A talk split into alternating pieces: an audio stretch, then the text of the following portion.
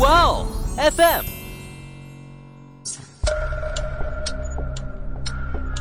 事件众说纷纭，案情扑朔迷离。思彤邀你一起走入案件现场，在娓娓道来中，用身临其境之感还原案件真相。从上个世纪五十年代开始呢，美军驻扎在龙山，就导致这里的新生儿啊混血比例相当高，所以又被称之为呢异胎院。这个异胎院啊是异性的异，胎儿的胎。哦，这个名字有点惊悚啊，感觉是不是要上演韩国鬼片了？对，赵崇碧呢就去上厕所了，女朋友就在店内等他。厕所方向啊，忽然跑出来一名惊慌失措的顾客，边跑嘴里还大声喊着“杀人啦，好多血”！真的，相当于就是帕特森觉得朋友瞧不起他，他就想要用刀做点什么，以此来从朋友那边就是挽回一点面子。尽管呢，韩国的检警还有司法都知道凶手一定就在这两个人之中，但因为呢证词冲突还有证据不足，最后演变成了无法证明任何一个人是凶手。大家好，欢迎收听爱因斯坦，我是思彤，我是某某。今天啊，我们要讲的案件呢，是被称为韩国四大未破悬案之一。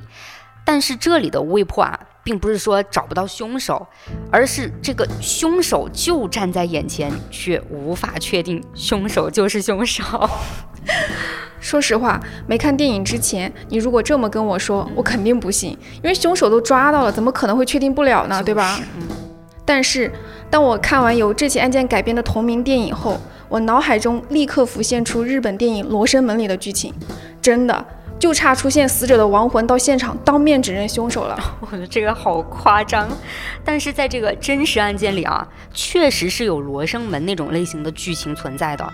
就两个嫌疑人，他们被抓捕之后呢，就互相指认对方是凶手，就各自都有各自的理由。最后审来审去啊，却因为种种原因，几乎是免去了两个人应该受到的法律制裁。直到十二年后啊，一部同名电影上映，也就是某某你刚才说到的，你看。过的那个同名电影啊，就是因为这部电影呢，掀起了超强的社会舆论，就让检方呢不得不重新去判决，才把凶手再次抓捕归案。说实话，乍一听觉得挺离谱的，但不知道为什么，就一想到这种事发生在韩国，又觉得理所当然。我觉得应该是受到那个《溯源》啊、《熔炉》啊，就这些电影的影响嘛。毕竟能通过电影引起社会舆论、改变法律啊，还是很厉害的哦。对。但我还是得解释一句啊，就今天我们要聊的这起真实案件，它的案发时间还有那个同名电影的改编啊。它的那个上映时间都是要比《溯源》还有《熔炉》要早的啊，明白。相当于今天要讲的这起案件和电影反而是打了头阵。哎，对，可以这么说啊。所以这起案件和这部电影呢，我感觉啊，应该算是比较冷门的。嗯，那接下来我们就跟大家讲讲这起1997年发生在韩国的梨泰院杀人事件。我想一提到这个梨泰院啊，可能很多人对这个地方是有印象的，都应该是在去年那个地方发生的踩踏事件嘛。对，当时不是上热搜了嘛？就网上那些疯传的现场视频和照片，真的是让我第一次直观感受到踩踏事故的恐怖。对，那确实啊。那之所以这么多人当时会聚集在这个梨泰院呢，其实也是因为梨泰院啊，在韩国是号称最具有异国风情的全球村。梨泰院呢，它是位于首尔龙山区南山东路，是汉江以北最著名的豪宅区。哇哦！不少韩国的财阀啊，都住在这个地方。同时呢，这里也是首尔著名的商圈之一。因为它极具异国风情呢，所以也是备受年轻人的推崇，成为了他们的狂欢圣地。是不是有点类似香港的那种兰桂坊？哎，名气和风格，我觉得应该是差不多的啊。但我估计很多人可能还不知道，就是早年这个梨泰院呢，其实是著名的红灯区，因为靠近美军驻韩基地龙山啊。从上个世纪五十年代开始呢，美军驻扎在龙山，就导致这里的新生儿啊混血比例相当高，所以又被称之为呢异胎院。这个异胎院啊是异性的异，胎儿的胎。哦，这个名字有点惊悚啊，感觉是不是要上演韩国鬼片？对。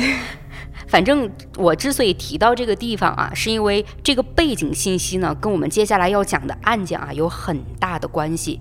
现在我就把时间拨到案件那一天。是一九九七年四月三号晚上十点多钟，二十二岁的首尔弘毅大学学生赵崇碧呢，和他的女朋友在梨泰院逛完街啊，逛着逛着呢，这个赵崇碧啊就突然想上厕所了。正好呢，他们就看见不远处有一家汉堡王快餐店嘛，于是呢，这对情侣就进了店，赵崇碧呢就去上厕所了，女朋友就在店内等他。可等了很久，这个赵崇碧都没有出来。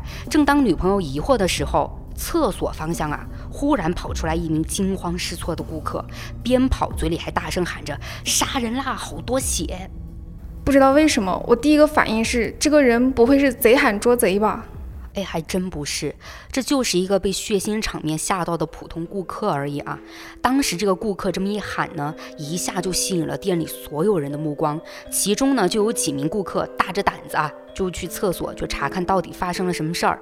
结果一推开门，就被眼前的这一幕吓丢了魂儿。就这个厕所里呢，一名年轻男子是浑身都是血的躺在地上，已经是昏迷状态了。而厕所的地板上、墙上，还有那个洗手池里啊，到处都是触目惊心的血红，给人的感觉就像是人间地狱一样。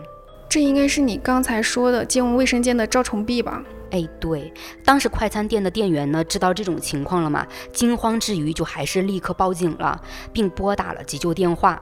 但很可惜啊，赵崇碧呢没有等来救护车，就因为失血过多身亡了。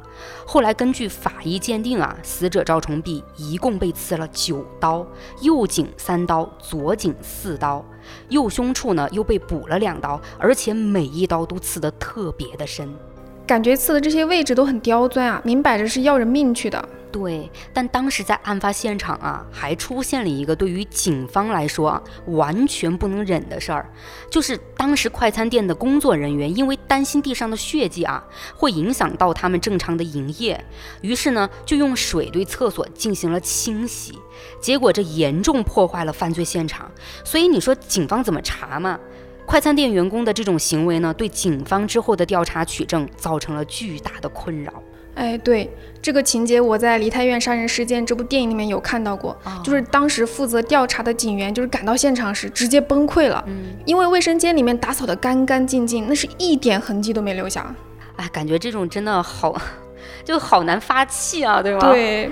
但是好在啊，这个快餐店里是安装了监控的，所以警方呢就将调查重心放在了监控上面，还真的很快锁定了嫌疑人。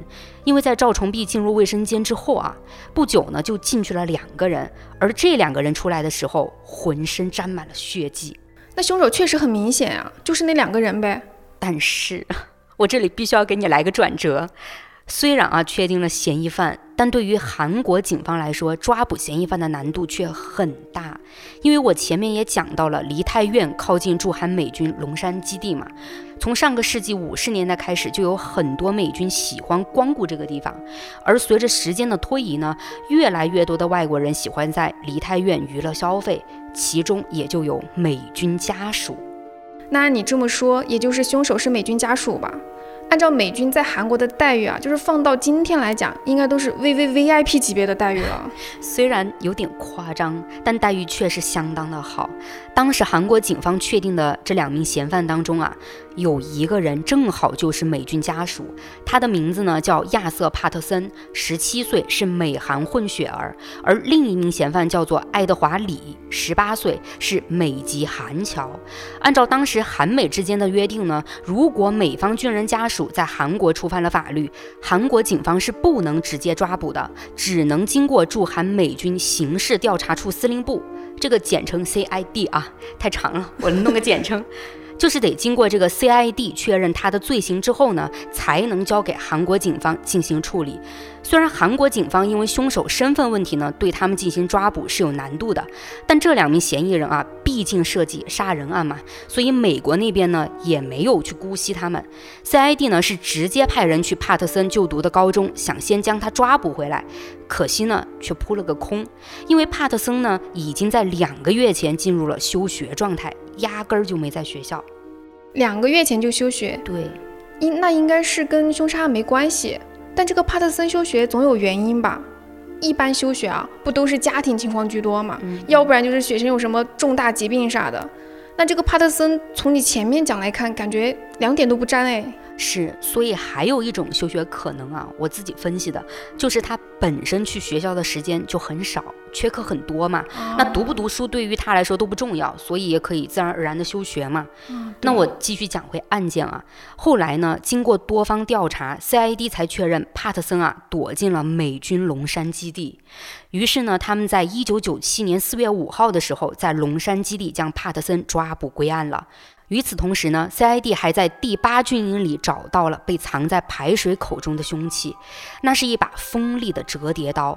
随后经过 CID 审讯呢，便确定了那把折叠刀是帕特森所有。同时啊，他们还发现帕特森那个手臂上面有一个纹身，很像是美国黑帮的刺青。而赵崇碧的死法呢，也和美国黑帮下手的那种方式很相似。感觉一下子嫌疑都大了，是不是在这个地方好像埋了一个嫌疑点了啊？对，那很快啊，是到了四月八号这一天，也就是帕特森被捕后的第三天。就你还记得我前面讲过有两个嫌疑人吗？就除了帕特森之外，还有一个人。那这个第二个嫌疑人呢，就是爱德华，他在父亲的陪同下来到了韩国警察局自首，并且声称呢，案发当时他只是在现场，并没有杀人。那结果已经很明显了呀，就是帕特森杀的呗。哎，这里其实不能靠谁说自己不是凶手就来排除他的嫌疑啊。哦，毕竟对，空口无凭也是。但是当时呢，因为爱德华是自首嘛，而且他的态度非常好，警方也希望能通过他的自首，让整个案件变得更加清晰明了和简单。但是呢，在他们获取帕特森和爱德华的口供的时候，却听到了两个完全不同的版本。根据爱德华的说法啊，当时呢，他们是一群人正在这个快餐店的四楼喝酒，在这个期间呢，他们一同在吸毒。酒喝到一半的时候呢，帕特森突然拿出了他随身携带的一把折叠刀。当时旁边有几个朋友呢，就在那儿起哄，说帕特森只敢拿着刀显摆装样子，不敢真的用刀做些事情出来。那个时候可能啊，是因为嗑药上了头嘛。帕特森看起来呢就十分的兴奋，他就叫爱德华跟他去一趟厕所，说要给他看样东西。当时爱德华就以为啊，帕特森只是想换个地方吸毒，于是呢就跟他去了一楼的厕所。而当时这个厕所里恰巧还有一个人在，唉，就是可怜的赵崇碧吧。是，当时爱德华进到这个卫生间之后啊，刚好呢因为之前他吃东西把手弄脏了，他就准备先洗个手。就在他洗手的时候。这个帕特森突然发疯了一样，拿出刚才的那把折叠刀，就朝这个赵崇斌一顿猛刺。当时看到这个场景呢，爱德华直接吓傻了，完全没反应过来该去阻止帕特森。如果爱德华说的是真的，相当于就是帕特森觉得朋友瞧不起他，他就想要用刀做点什么，以此来从朋友那边就是挽回一点面子。嗯嗯。那这个作案动机，我感觉就是帕特森想证明自己牛逼，但最终导致的结果。真的是太丧心病狂了。不过这一段啊，是爱德华他的一面之词嘛，我们要去想一下，爱德华说的难道就是真的吗？对吧？因为也有一些共同犯罪的人啊，分开审讯的时候就会把自己做的事情全部推到其他人身上的情况，这个其实也是有的。那警方当然也明白这个道理，而在他们对帕特森进行审讯的时候呢，确实就发现帕特森的供词和爱德华呀差别很大。按照帕特森的说法啊，当时是爱德华说要给他看某样东西，帕特森以为呢是某种毒品。结果当他跟着爱德华来到一楼厕所后呢，爱德华突然夺过他手里的刀，对着赵崇碧一顿猛刺。帕特森才明白呢，爱德华说要给他看的竟然是这样一个画面啊！单从两个人的供词来看的话，完全就是他们在互相推诿，谁也不承认自己是这起案件的凶手。但两个人的共同点就是。其中一人是行凶，另一个人是傻站着，就没去阻止。对，要是这起案件它是发生在什么电梯啊、走廊啊这些地方，有监控嘛哈，警方呢就完全可以调监控来看，也会很轻易的去拆穿其中一方的谎言。对，但是我们也知道，卫生间这种过于隐私的地方是不可能有监控的。当时厕所里呢又只有两名嫌疑人，还有死者，而且案发之后的厕所不是还被彻底打扫了一次吗？那没打扫前，我觉得啊，搞不好还遗留着能证明凶手是谁的痕迹。但目前啊，警方就完全没办法通过其他方式来了解案发的情况了嘛。所以帕特森和爱德华到底啊谁说的真话，谁说的假话，确实很难判断。我怎么突然想到孙悟空和六耳猕猴了呢？但确实也是这样，就真相，也就是只有两名嫌疑人心里自己清楚了。是的，警方也没法呀，只能继续审问案发时的细节。就比如说啊，分别问帕特森和爱德华，对方呢是怎么捅刺被害人的，从哪个方向刺的，等等，就想通过这些问题呢来判断他们话中的真假。而这个时候啊，两个人的表现又很有差异。爱德华呢，他是一直用自己当时吓坏了，想不起来，就这种理由啊，去避开回答。帕特森呢，反而是能清晰地描绘出爱德华的犯案过程，比如说爱德华的捅刺数量、捅刺到被害人的哪些部位，以及被害人被捅刺后站不稳啊，朝他扑过去啊，所以衣服上才沾染血迹等等细节。这个帕特森呢，就记得一清二楚，甚至啊，是自己回到美军基地之后，因为害怕销毁证据，这些行为他都一一说了出来。嗯，这个也好难分辨真假呀。因为你想啊，要是从目击者的角度来说，对案发当时的情况看得清楚，能说得很仔细，也是合理的吧？就作为一个旁观者，对吧？但是如果我只是被当时的情景给吓着了，说不清楚，好像也合理。那再从作案者的角度来讲，他绝对是能记清楚自己做了什么的，自然也能讲得清楚。所以帕特森说那么详细，也有可能是凶手。哎，我这么说是不是把你说乱了啊？不不不，其实我懂你的，就是不管记得清还是记不清啊，客观来说都是能说得通的。但是 CID 那边呢，毕竟是专业的嘛，他们还是很快出具了一份调查书，基于各种与案件相关的线索，还有两个人的言论啊、衣服上的血迹等等嘛，他们就判断帕特森应该是本案的凶手。那这个判断是怎么来的呢？首先是凶器，也就是那把折叠刀的归属权啊。本身就是帕特森的。其次，警方还在帕特森家里搜出了沾有鲜血的衣服，经过 DNA 鉴定呢，确认是被害人赵崇碧的血。哎，我记得你前面有提到爱德华身上也是沾了血的吧？那他和帕特森不都是衣服上就有被害人的血吗？那警方是怎么排除爱德华的呢？当时警方呢其实是通过血量进行判断的，也就是说，爱德华衣服上沾染的血量没有帕特森多。哦，明白了，凶手肯定会更靠近被害人，那么沾染的血液也就会更多一些。哎，对，而且再加上这个帕特森身上啊有美国黑帮的刺青，刚才不是也说，就杀害赵崇碧的那个方式跟那个黑帮的一些行凶方式很类似吗？然后他们呢也从侧面就判断这个帕特森本身的一些行事作风上就有些危险性，所以 CID 也就判定凶手就是帕特森。当时呢，负责此案的韩国刑事一组组长金全禄与美方得出了相同的结论，于是呢，就把所有的资料和调查结果呢一起交给了韩国检察官朴载武。那这个时候啊，又有转折了。检察官朴载武在拿到这些资料之后啊，做出的判断却与 CID 和金全禄完全不同。他认为凶手应该是爱德华。啊？这个检察官这么判断是因为什么呢？难道是他发现什么新证据吗？还并没有，检察官依旧是基于现有的证据进行的一个判断。当时朴载武之所以判定凶手是爱德华呢，首先是通过死者被刺伤后的痕迹来判断的。赵崇碧的那个致命伤口都是行凶者持刀啊由上至下斜插入颈部的刀伤，因此呢，朴载武就认为凶手的身高很可能比这个受害人啊要高。那这个受害人赵崇碧呢，是一米七六的身高啊，这个地方我先提一下。那除了这个身高之外呢，我们还知道凶手对被害人是捅了九刀的致命伤。朴载武呢，通过这个分析呢，凶手的身材也应该要强壮一些，这样呢才能很好的控制住被害人的行动，并且能刀刀落在致命点上。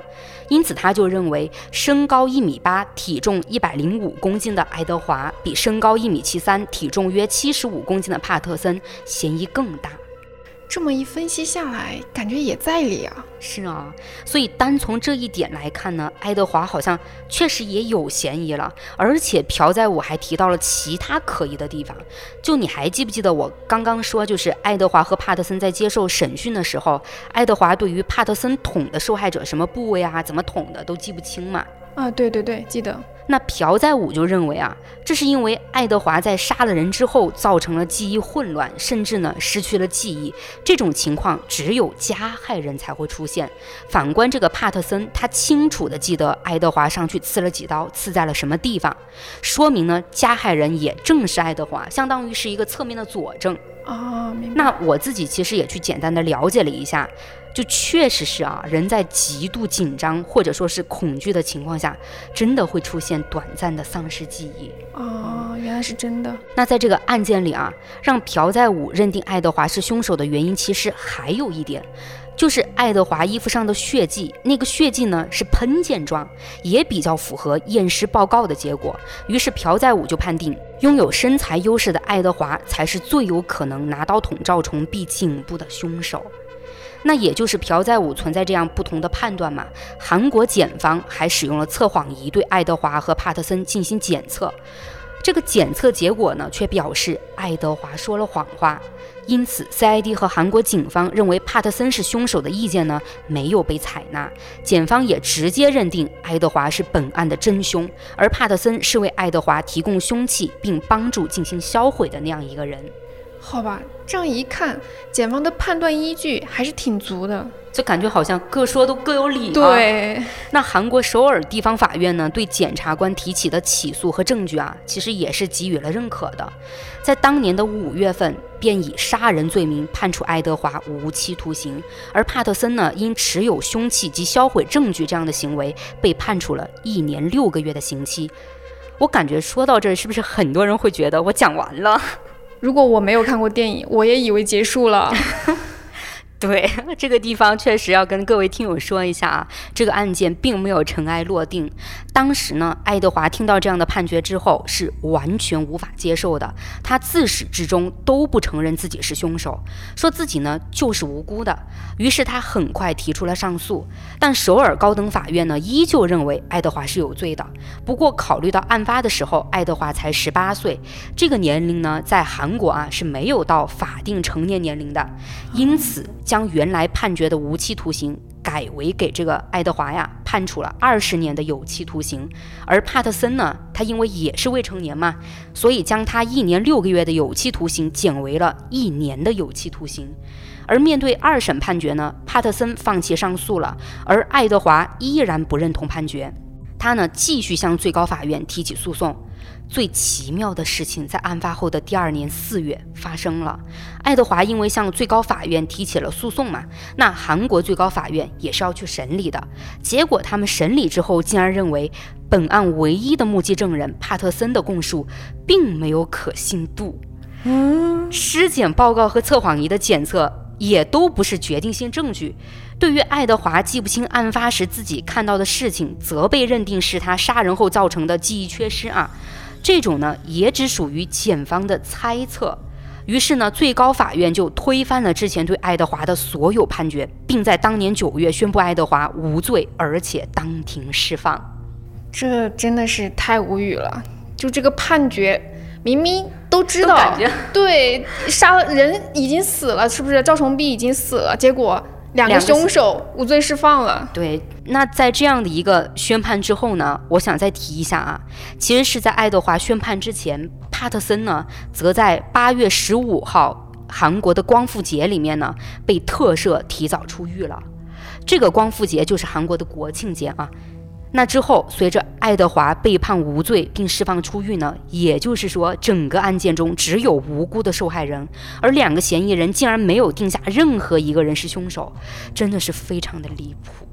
唉，这么板上钉钉的案子，明明凶手就在两个人之间，结果现在还发展成这样，两个人都无罪释放了。对，而且在这之前呢，你也看得出韩国的警方，不管是 CID 也好，还是说韩国这边的检察方也好啊，他们都是对这两个人行凶有没有可能性做过很详尽的。你看刚才那么多的一些分析啊、梳理，结果到最后反而两个人好像都没有罪。对，全部推翻了，关键是那些证据。那也就像刚才某某你前面说到的啊，尽管呢韩国的检警还有司法都知道凶手一定就在这两个人之中，但因为呢证词冲突还有证据不足。最后演变成了无法证明任何一个人是凶手，结果也可想而知嘛。这样的判决，赵崇碧的家人是根本不会接受的，他们十分气愤，不断的控诉韩国检方。可是呢，根据韩国法院一事不再理的原则，韩国检方不能再对爱德华以杀人罪名进行起诉。等等，一事不再理的原则是什么呀？因为这个地方过于专业啊，我也去查了一下，大概的意思就是近现代刑事诉讼法普遍将一事不再理原则作为保障被告人人权的一项诉讼权利。也就是说，对判决裁定已经发生法律效力的案件的被告人，不能再次起诉，也不能再次审理。法律这么定，虽然有道理，但我还是觉得让人又气又无奈。是，但案件到了这个时候啊，检察官那个朴在武啊，其实也意识到了杀人的可能真的不是爱德华，而是帕特森，因为他忽略了一个至关重要的细节，就是忽略了上厕所姿势。男生嘛，上厕所那个姿势。赵崇碧在受到捅刺前呢，他是站立小便的姿势。那男性在上厕所的时候是双腿会分开一点的嘛？对。在这种情况下，原本的身高其实会矮一些。那根据身高来进行判断，显然也就不那么准确的。而且事后啊，朴在武还注意到，当时赵崇碧呢肩上其实是背着一个背包的。那凶手也有可能会抓住背包，控制住受害者呀，然后进行行凶。对哈，你这么一说，我想起来了，嗯，就电影里面也对这个受害人当时上厕所的一个行为进行过讲述，就是电影里是律师在庭上提到了这一点，然后直接做出了就是正在小便的姿势，以此来直观的表达自己的一个论点嘛。其实也就是说，电影哈还是很直观的，它展现出了这一个小细节。但在真实案件里啊，这算是出现了转机。很快呢，在当地民众的强大舆论压力下，一九九九年的五月二十三号，韩国检方对帕特森呢进行了限制出境，准备以杀人罪名进行起诉。可是出境限制只有三个月的时效，三个月一到呢，检察官必须重新申请，不然这个帕特森又可以合法出境了。结果戏剧性的一幕就来了啊！到了三个月时效之后的八月二十三号，检察官竟然不知道是什么原因啊，他忘记提交出境限制申请了。你看这个都能忘记，那两天之后啊，帕特森就急匆匆地逃回了美国，让韩国检方彻底傻眼了。说实话，听到这个忘记提交限制申请，我就在想，有没有可能是故意的？因为帕特森的身份，他不是普通外国人，是驻韩美军家属。就像我们刚刚一开始提到的，因为从上个世纪五十年代以来嘛，直到现在，美国人，特别是美国军人，在韩国的地位不是一般的高。哎，你还别说，我也觉得这个限制申请忘交这事儿，可能跟帕特森的身份啊有一定关系的。反正啊，当时帕特森就因为这样呢，是顺利逃回了美国。那赵崇碧的父母肯定就不干了呀，一直请求韩国检方重新调查抓捕帕特森。但帕特森那个时候毕竟已经在美国了嘛，韩国警方想要抓捕帕特森呢，除了引渡这种方法是没有其他办法了。可引渡呢，也是有前提条件的，就是必须有充足证据证明帕特森就是凶手。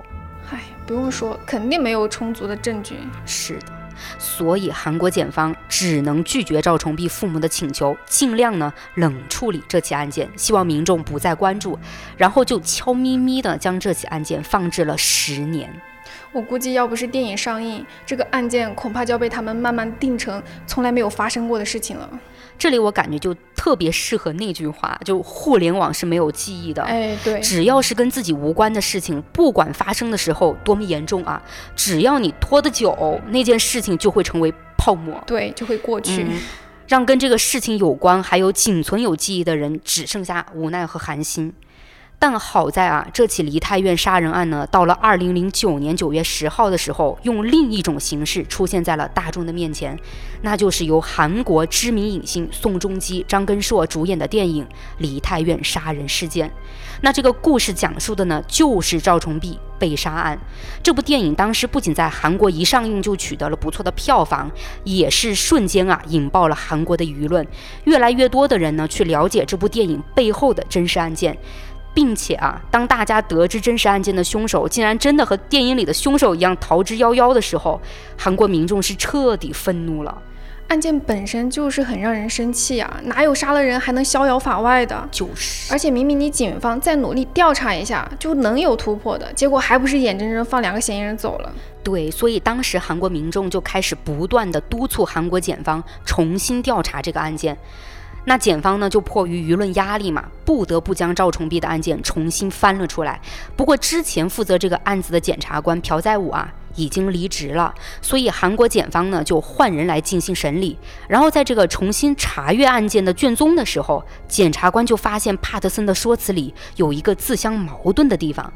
当时帕特森呢声称自己一直都站在洗手池的一侧，而被害人在被爱德华攻击后呢扑到了他的身上，所以他的身上是沾满了大量的血迹。可是经过检察官仔细研究照片啊，他发现，在洗手池的侧边墙壁上有很多喷洒出来的血迹。可如果是按照这个帕特森的说法，他的身体应该是挡。在洗手池的侧面了的这种情况下，墙壁上就不应该喷溅到那么多的血液。所以就根据这个发现啊，二零零九年十一月，韩国检方呢就向美国提出了引渡帕特森的要求。此时根据韩国刑事诉讼十五年的时效来算啊，时间已经过去了十二年，只剩下三年时间对帕特森提起公诉了。但得引渡回韩国啊，才能进行这个公诉嘛。而这个引渡呢，需要花费的时间却可能远大于三年。但好在啊，韩国检方这次呢格外的执着和硬气。通过他们多次的协调呢，帕特森终于在美国被警方逮捕了。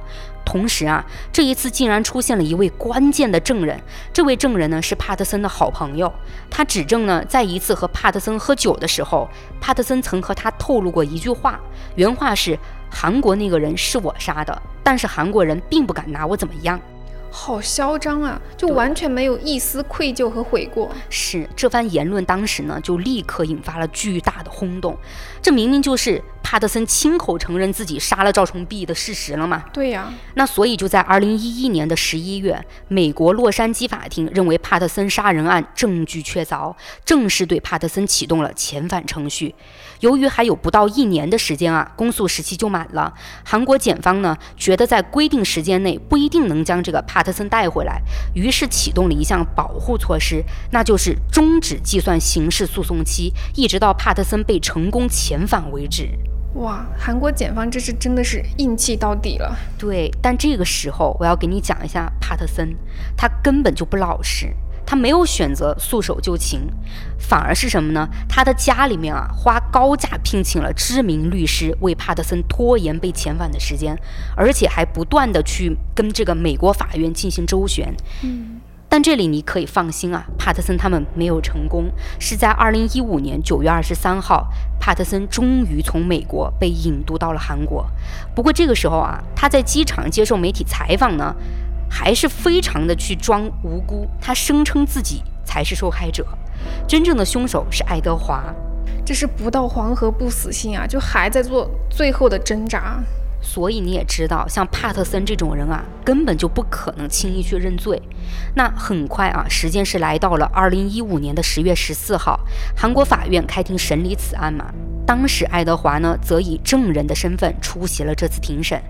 因为案件呢已经过去了十八年，有很多相关证据都不见了，有些证人呢对于当时这个案件的记忆也变得越来越模糊了嘛。因此呢，对于检察官来说，案件审理是十分困难的。好在是二零一六年的一月份，韩国最高法院根据帕特森过去供述上的矛盾点，认定他在说谎，再加上新的证词和证据，也就是帕特森好友的证词以及喷溅血迹的那个位置。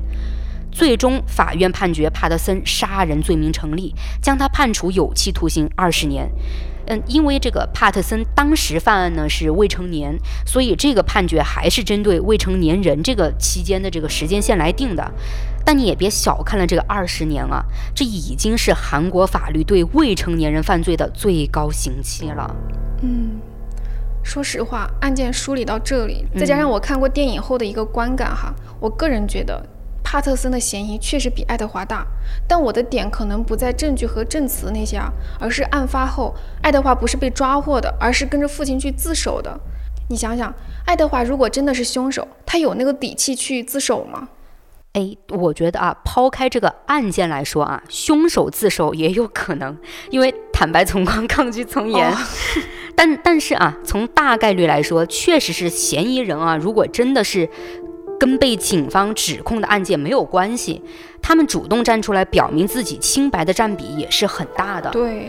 但是话又说回来啊，我觉得爱德华也不能算是一个无辜的旁观者。其实韩国法院在对爱德华进行调查的时候，也是做过一个分析的。他们认为呢，爱德华在案发的时候很可能是在一旁鼓励帕特森去杀人，所以爱德华也有可能是这起命案的共犯。然而，爱德华已经被判过刑了，而且又得到了无罪判决，他也就不能再次为相同的案件获罪。唉，这个案件听得我。总觉得很无奈，但最难受的恐怕还得是赵崇碧的家人了。没错，你想自己儿子好端端的就被人杀了，而且嫌疑人这么明显的案件还能被拖十几年。对呀，如果没有电影的助推，这个案子真的都差一点从这个世界上被抹消掉了。所以你想赵崇碧一家人是怎样的心情吗？但他们呢，也是懂得用法律武器来保护自己的。他们针对案件中这个检察官存在失职的情况呢，要求获得国家赔偿。最终，赵崇碧的家人获得了三亿六千万韩元的补偿，那人民币呢，大概是一百九十五万左右。再多的钱也补偿不了这个破碎的家庭。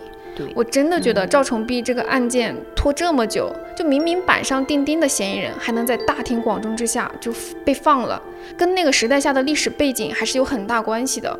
哎，确实，毕竟我们前面也讲到过嘛，在那个时候，美军啊，还有美军家属身份的人，在韩国都有着极优越的社会地位，所以也能知道啊，爱德华和帕特森让韩国警方在当时也是很棘手。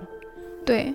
不过，就你提到他俩身份的事情啊，嗯，我突然想到，就是我曾经看到过的一个八卦消息啊，什么？据说，据说导演洪基善啊，就在拍摄梨泰院杀人事件之前，是收到了来自案件中某个人的恐吓，就信中是用导演全家人的性命作为要挟，就是想要阻止他就不拍这这部电影。嗯，就你能从这个细节，其实你也能想象得到这个身份。这个美军家属或者是美军的身份，其实是让那些凶手天不怕地不怕的，太嚣张了。这种身份的一个，哎呦，对，就是那个身份赋予他们的一些权利，其实真真的很很可怕的。不过，当时导演其实也很刚，就是完全没怕哦。就是要把这个人的罪行给彻底公布出来，所以梨泰院杀人事件才能让大家都看到嘛。那我更佩服这个导演了，竟然靠一部电影就让真实案件被重新审理，这部电影真的是大成功。是的，就如果对这起案件感兴趣的听友们，其实可以去看一看这部电影的。不过我有个小小的预警哦，就是可能大家看的时候会出现一些比较血腥或惊悚的画面。我感觉你已经当起弹幕了，前方高能预警。